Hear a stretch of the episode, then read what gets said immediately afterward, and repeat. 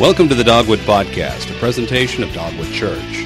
For more information, visit www.dogwoodchurch.org. Join us now as Pastor Keith Moore shares today's message.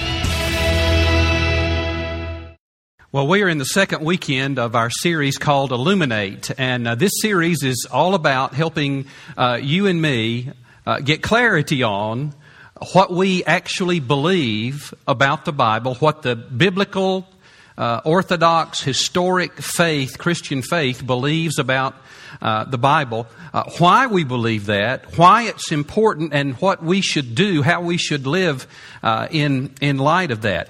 And let me let me read to you uh, our our statement on our belief uh, about the Bible uh, from our Dogwood faith statement. The Bible. God wrote a book. We believe that the Bible is the supreme spiritual authority for what we are to believe, how we are to behave, and how we are to conduct the ministry of this church. The Holy Bible was written by men, divinely inspired and is God's written revelation of Himself to man. It is a perfect treasure of divine instruction. It has God for its author, salvation for its end, and truth without any mixture of error for its matter. Therefore, all Scripture is totally true and trustworthy. All Scripture is a testimony to Christ, who is Himself the focus of divine revelation. Because this is true, we now have an objective source of what is true and what is not, of what is right and what is wrong. We have a written account of who God is, what He is like, and how we can know and enjoy Him personally.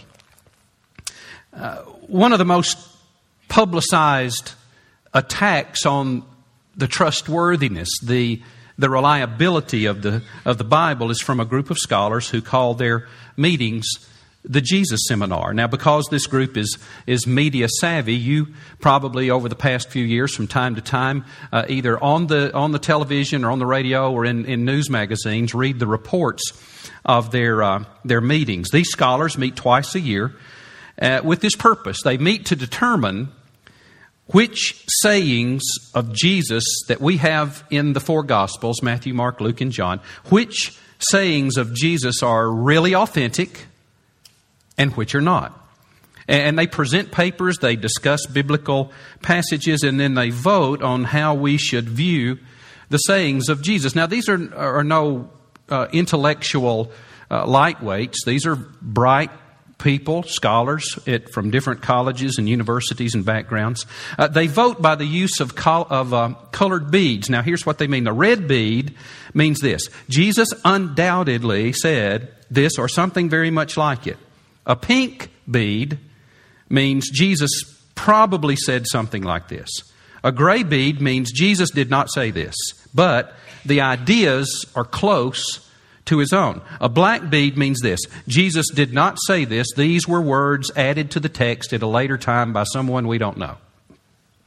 Now, after dropping their beads in, in the voting basket for six years, the Jesus Seminar published their version of a red letter Bible. It's called The Five Gospels. You can purchase it and, and, read it. The subtitle is this What did Jesus really say? Now, here's their conclusion. I can save you the, the research. Their conclusion is that Jesus never said 82% of what you have in your Bible in red letters. He, he never said that. 82% never said it. And that it's very doubtful uh, that he said anything in the remaining 18%. So, what do you do with ideas like this from very bright people? Now, what do we do with, with questions like this that you and I have, but we're just afraid to say it out loud because we're church people? I mean, how do we know? How do we know? What do we do with this? Well, as we continue in our series, Illuminate today about the Word of God, uh, I want you to have greater confidence in the reliability of the Bible you hold in your hand. Greater, greater trust, greater confidence in the, um, integrity of the Bible, not not in part, but in in whole. And uh, our goal is that you'll be better able to explain the reason for the hope you have within you, uh, the basis for your faith, that you don't just have blind faith in the veracity of the Scriptures. Uh, you have faith based on reason, faith based on evidence, and that you can explain this better to a friend who's examining these things, or maybe to a, a son or a daughter or a mom or a dad, people that you love, people that you know, people that you care about, and that God does as well. Now, last weekend, we opened the series by looking at four classical proofs uh, for the reliability of the Scripture. Now, just a little review. We looked at the external evidence, we looked at the internal evidence, we looked at the personal evidence, and then we looked at the evidence of the words of Jesus himself, Jesus' very own view of the, uh, of the Scriptures. Now, today I want to take another step toward. Uh, dealing with a nagging question that some of us have, uh, many have outside of the church. And here's the question it's in your notes, it's going to be on the screen. It's this How do we know we got the right books in the Bible? You ever wondered that? I mean, how did we get the Bible in the first place? Who put them in here? Who decided? How did we get them? How do we know we have the right books? I think that's a good question. I think that's a critical question. I think that's an important question. And uh, you and I, as, as thinking uh, followers of Jesus, uh, need to wrestle with this and find out. Well, I've got good news for you. The bottom line, now here's where I net out. The bottom line is, is that if God is what he claims to be all powerful, all knowing, all sufficient, transcendent, uh, that he gets done what he wants to get done, then, then he's certainly powerful enough to make sure that the books that he wanted included in the Bible got there. Now, so, so that's where I, uh, that's my starting place, but there's more than that. There's more than that. There are at least three reasons that we have confidence that we have the right books in the Bible, the ones that God wanted to be here. Now, I want you to jot these down. You can hang on to this, and you can amaze and astound your friends at the water fountain at work tomorrow on this. Here you go. First of all, first of all, we have confidence because of the testimony of the Bible itself, the testimony of the Bible. Now, let me let me see your eyes a second and just give you uh, uh, about three examples. First of all, Jesus himself recognized the, uh, uh, the Old Testament books that we have. He recognized them as the Scripture. Now, the, the formal term, theological term, is the canon, uh, the, and that just means the, the list of books that God has in the Old Testament, the list of books that God has in the New Testament. Jesus believed uh, in the Old Testament uh, books as we have them. Listen to this in Luke chapter 24, verse 44. We may even have this. Yeah, look what he said.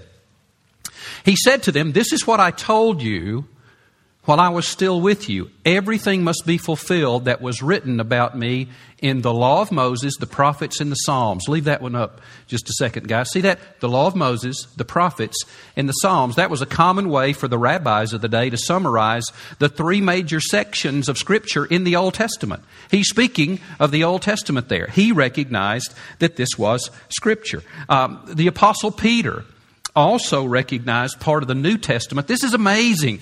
This is amazing. The Apostle Peter, while he was living and while the Apostle Paul was still living, Peter recognized that some of the writings of the Apostle Paul were Scripture. I mean, and it made it into Scripture in his writings. Listen to this, 2 Peter chapter 3, verse 16. Uh, he, he's speaking of Paul, speaking of Paul here, he writes the same way in all his letters, speaking in them of these matters his letters contain some things that are hard to understand. Anybody ever read the books of the Apostle Paul? I said, yeah. Yeah, his letters uh, contain some things that are hard to understand, which ignorant and unstable people distort. Now, here's the key phrase as they do the other scriptures. That's amazing to me. What, what he's implying is these writings of Paul are scriptures. And there's these other scriptures that it's all scripture. Uh, he is he is recognizing that the letters of Paul that had just been written were already by the church and the leaders of the church uh, recognized as as scripture. And then Paul himself, here's a, uh, more testimony of the Bible. Paul himself recognized the equal uh, inspiration of the Old Testament and the New Testament in a single verse. This is amazing to me. The Bible's amazing to me. Look at this. 1 Timothy chapter 5 verse 18. It's going to be on the screen as well, I think. 1 Timothy 5:18. We got that one, guys? Yeah, there we go. Look at this. Paul's writing, "For the scripture says, do not muzzle the ox while it is treading out the grain." You see that in quotes? See he's got that in quotes? And then he goes on to say, and here's some more quotes, the worker deserves uh, his wages. Now, in this verse, that first phrase, do not muzzle the ox, Paul is quoting from the Old Testament scriptures. He's quoting from the book of Deuteronomy, chapter 25, verse 4. And here's the amazing thing the second phrase, the worker deserves his wages, you know who he's quoting there? He's quoting the Gospel of Luke. He's quoting the Gospel of Luke. Luke chapter, uh, where is it here? Luke chapter 10, verse 7. Now, here's the amazing thing about that.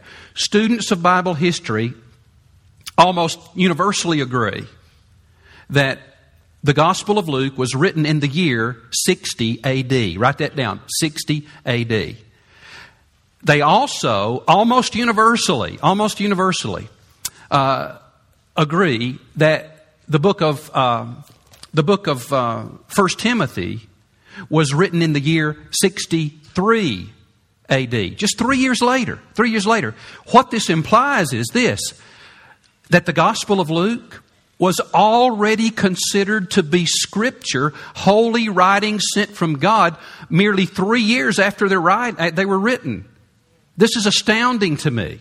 This is astounding. Uh, it's the testimony of the Bible itself rec- uh, gives us great confidence that we got the right books in the Bible. But then uh, there's another reason. Also, we have confidence because of the history of the church itself. The history of the church. Write that down, number two. Now, there, there are three reasons that books in the history of the church, that books were included in, in the collection of, of Scripture, holy writing sent from God.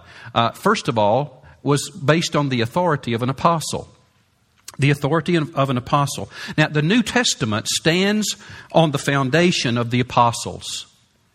Of the apostles, the men who intimately knew Jesus. And God decided providentially to use uh, those men who were closest to Jesus to, uh, to tell the story of his life and to show us how Jesus lived. So the New Testament books have eye, especially the Gospels, have eyewitness authority.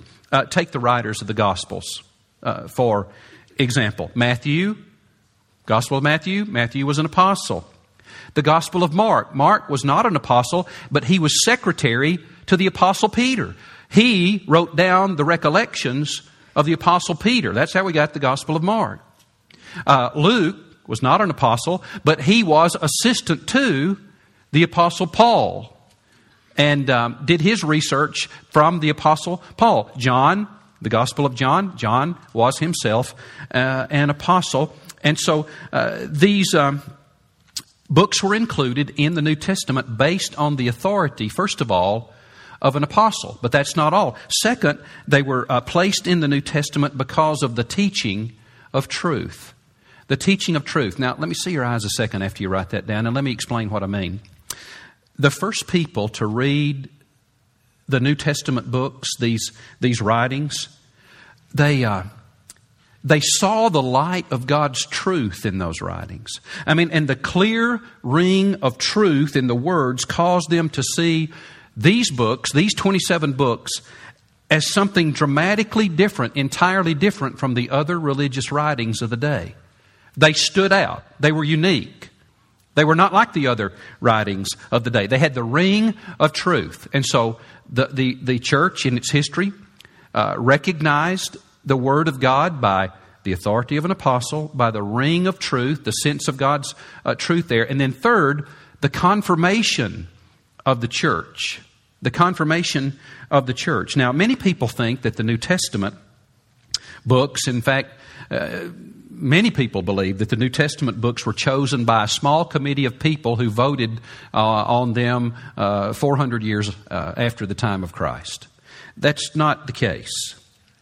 Now, there were official historical gatherings of church leaders. They called them councils.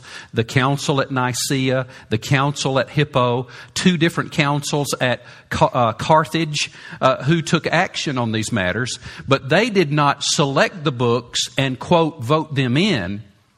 They merely recognized what the church universal had been using and saying for 300 years. The church had been using these books as scripture for 300 years. Nicaea met, but somewhere between 325 and 340 AD. Uh, the council at Hippo met at 393 AD. There were two councils at Carthage, 397 and uh, 419 AD. All they did was recognize what the church already had had uh, had had seen and. Um, uh, is that these are the books that God has given us. This is Holy Scripture. Now, the reason they did an official uh, recognition was two reasons. There were false teachers who were attempting to add books to the Bible that were not Scripture. And uh, the church was spreading, the church was growing, and there was a need to reproduce copies of the scriptures and send to the church as it expanded uh, around uh, the known world. And so they, they said, okay, well, let's, let's get clarity on this. It was 300 years of use and, and many, many, and uh, by the church. Uh, so many people believe that, that the only reason that these books have authority is because some council voted them in. No, no, no, no. The opposite is true.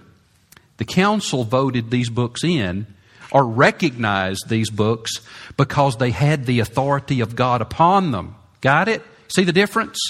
See the difference? Uh, it's an amazing, amazing confirmation of the, uh, the church. So, how do we know? How do we know that we got the right books here? Well, first of all, there's the testimony of the Bible. There's this amazing history of the church. And third, jot this down. Because of the power of God, I've already referenced this, because of our confidence in the power of God. Isaiah chapter 40, verse 8 says this. Take a look at it on screen. Let's read this one together. This would be a good one to memorize. Ready? In good voice. Here we go. The grass withers and the flowers fall, but the word of our God stands forever. Allison, who do you think about when you hear that? William Bell. Yeah. Sorry, it's a little inside thing there. I won't explain it. But uh, the grass withers and the flowers fall, but the word of our God stands forever. Now, our assurance that we have the right books is an expression of faith. Uh, there is an expression of faith there. It is not blind faith, it's based on evidence, it's based on history. But it's also faith that we have a God who is all powerful, who in the Old Testament scripture said, My word will stand forever. And if he is able, if, if he is uh, that kind of God, then he would not have allowed any part of what he had chosen to stand forever to be lost. The power of God.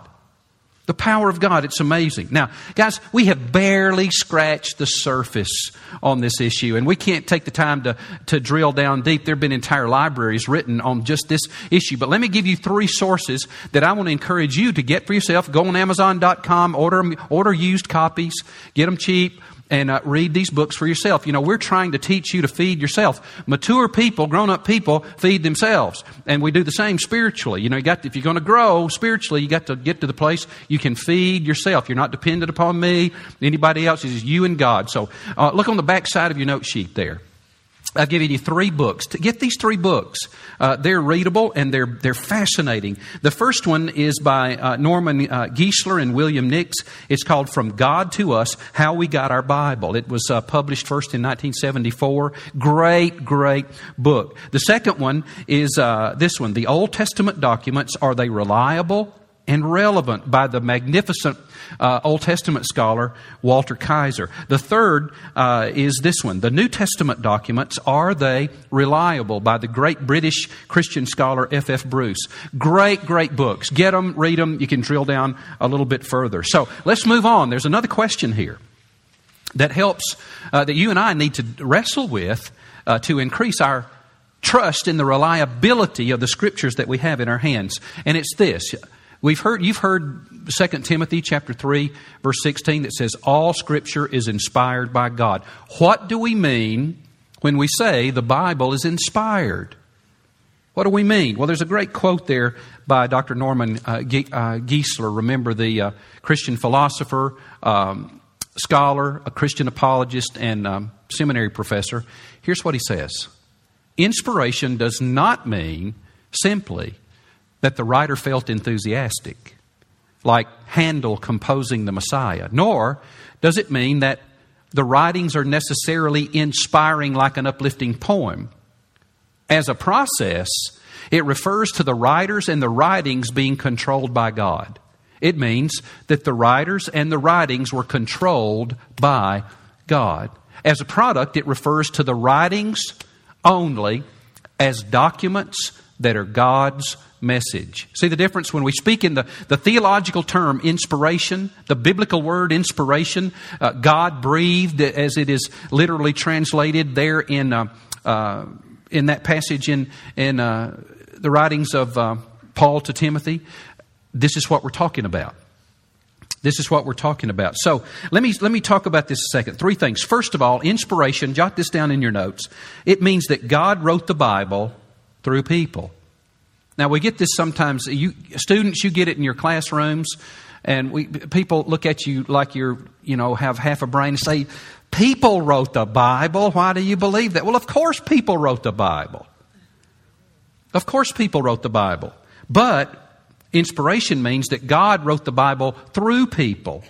First, uh, 2 Peter chapter 1 verse 21 says this, For prophecy never had its origin in the will of man, but men spoke from God as they were carried along by the Holy Spirit. Yes, men physically wrote it down, but they were moved, carried along, inspired, directed by God, the Holy Spirit. Now, the details um, of how of actually how God inspired uh, the Bible is a matter of great debate and a lot of writings. But one thing is obvious as you read the Bible He did not use robots. He did not somehow uh, uh, come upon people and they went into some kind of trance and he channeled through some kind of weird New Age thing. No, no, no, no, no, no, no, no.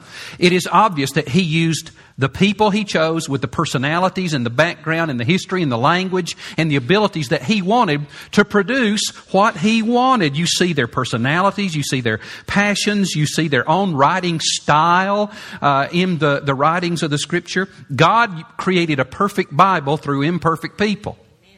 He did.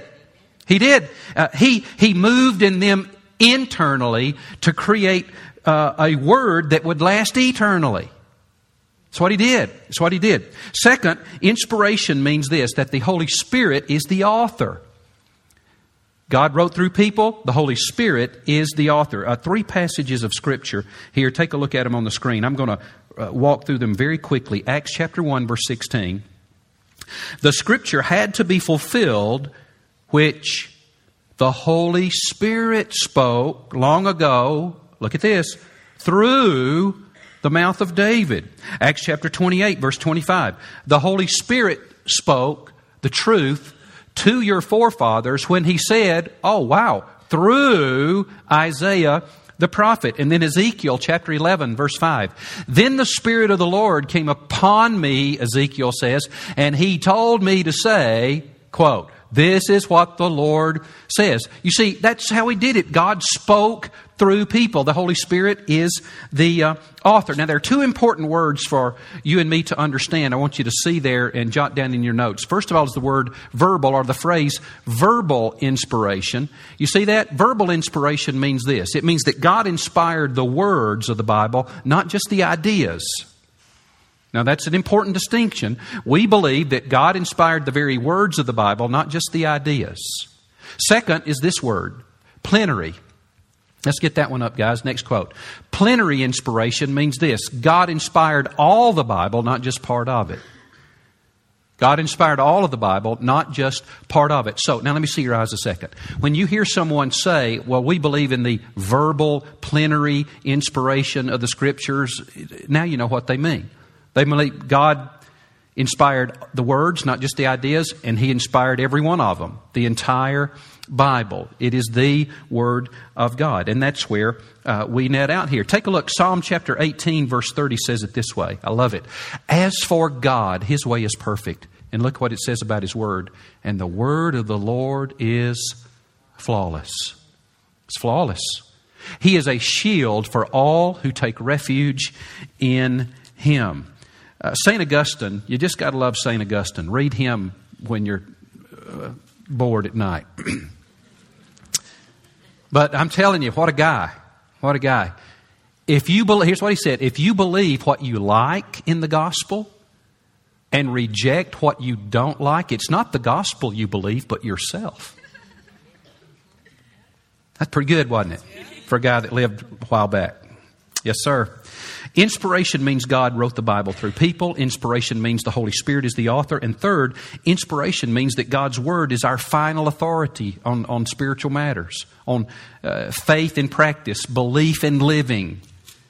It's, it's, the, it's the final say so in those matters. Psalm 33, verse 4 says this For the word of the Lord is right and true. He is faithful in all he does. Now, understanding inspiration understanding inspiration increases uh, my confidence in the Bible I hold in my hand when you meditate on the, rea- on the implications of what we've just discovered.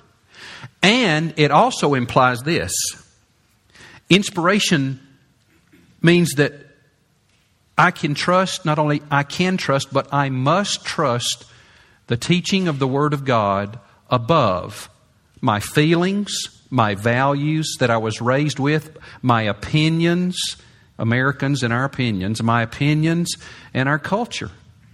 The Word of God is, is authoritative over those areas. That's, so that means uh, that it has, uh, it has power in, to direct our lives. Dr. J.I. Packer, the great uh, Christian uh, scholar who wrote the classic book Knowing God, read that book. J.I. Packer defines authority of the Scripture as when you treat his words as having decisive force in your life. Wow. Decisive force in your life. When the, the Word of God has decisive force in your life, that when you have a question, you have an opinion, an idea, uh, the culture's telling you one thing about matters of belief and matters of how you should live and think and, and be with, with people and Jesus in this world, and, and it differs from the Bible, but you come to the Bible and see what the Bible says, and you say, well, that's it. It has decisive force in my life. Inspiration means that the Bible has decisive force in our lives. Whenever there's conflict between what the Bible says and the way I feel or think or reason or my opinion or what my buddies say or what the culture says, the Bible's right. And I'm wrong. And it has decisive force, and I need to adjust my thinking, living, being uh, to get in line with the teaching of God's Word. Wow. C.H. Spurgeon is one of my heroes. He was a pastor in London over 100 years ago. Genius. Take a look at what he said about this matter, and I agree with him. He said, I would recommend that you either believe God up to the hilt or else not to believe at all. Believe this book of God, every letter of it, or else reject it. There is no logical standing place between the two. I agree. I have no, I have no respect for, a, for any place to stand between those two options. I have no intellectual, no logical, no theological respect for, for some silly let's try to figure out something in the middle thing. There is no option. There's no logical standing place between the two. Be satisfied with nothing less than a faith that swims in the deeps of divine revelation, a faith that paddles around the edge of the waters, a poor faith at best. It's little better than a dry land faith and is not good for much. Way to go, CH. I want you to affirm the truth of God and follow it in your life. Would you pray with me? Let's pray. I just want to pray for us. As your pastor, I just want to pray a pastoral prayer on behalf of our entire congregation. You join me. If you can say amen, amen means that's yes, me too, God, me too. If you can just say me too, God, you can say it out loud if you will through this prayer. Let's affirm it. Heavenly Father, we reaffirm our faith in the Bible, your word. We want a faith that swims in the depths of your truth. Enable us to live the truth of the Bible in our lives. Help us to see where it is that your word is calling us to personal change. Give us faith to take you at your word. Help us to obey your word. Help us to read your word. Help us to study your word. Help us to memorize your word. Help us to love your word. Help us to internalize your word. Help us to abide in you and your words abide in us. Keep us from sin by your word. For your word says in Psalm 119, I have hidden your word in my heart that I might not sin against you. Lift the burdens of our hearts, God, by your word. For your word says, My soul is weary with sorrow, and strengthen me according to your word. Guide our steps by your word, for your word says, Your word is a lamp to my feet and a light to my path. Bring us joy through your word, for your word says, Your statutes are my heritage forever. They are the joy of my heart. Lead us, God, to wisdom through your word. For your word says, the unfolding of your words gives light, gives understanding to the simple.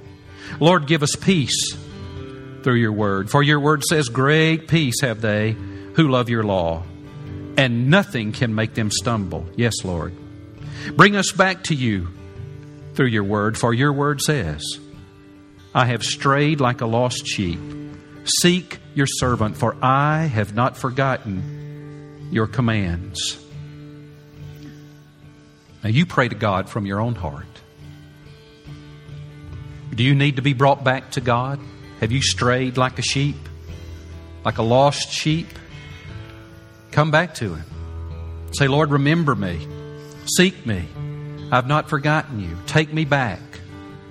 Place your faith in, in Christ. Tell Him in your own hearts.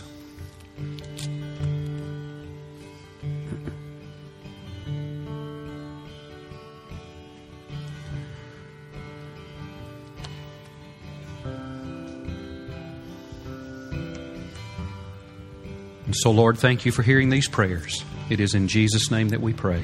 Amen. Thank you for listening to this week's message. For more information about Dogwood Church, visit www.dogwoodchurch.org.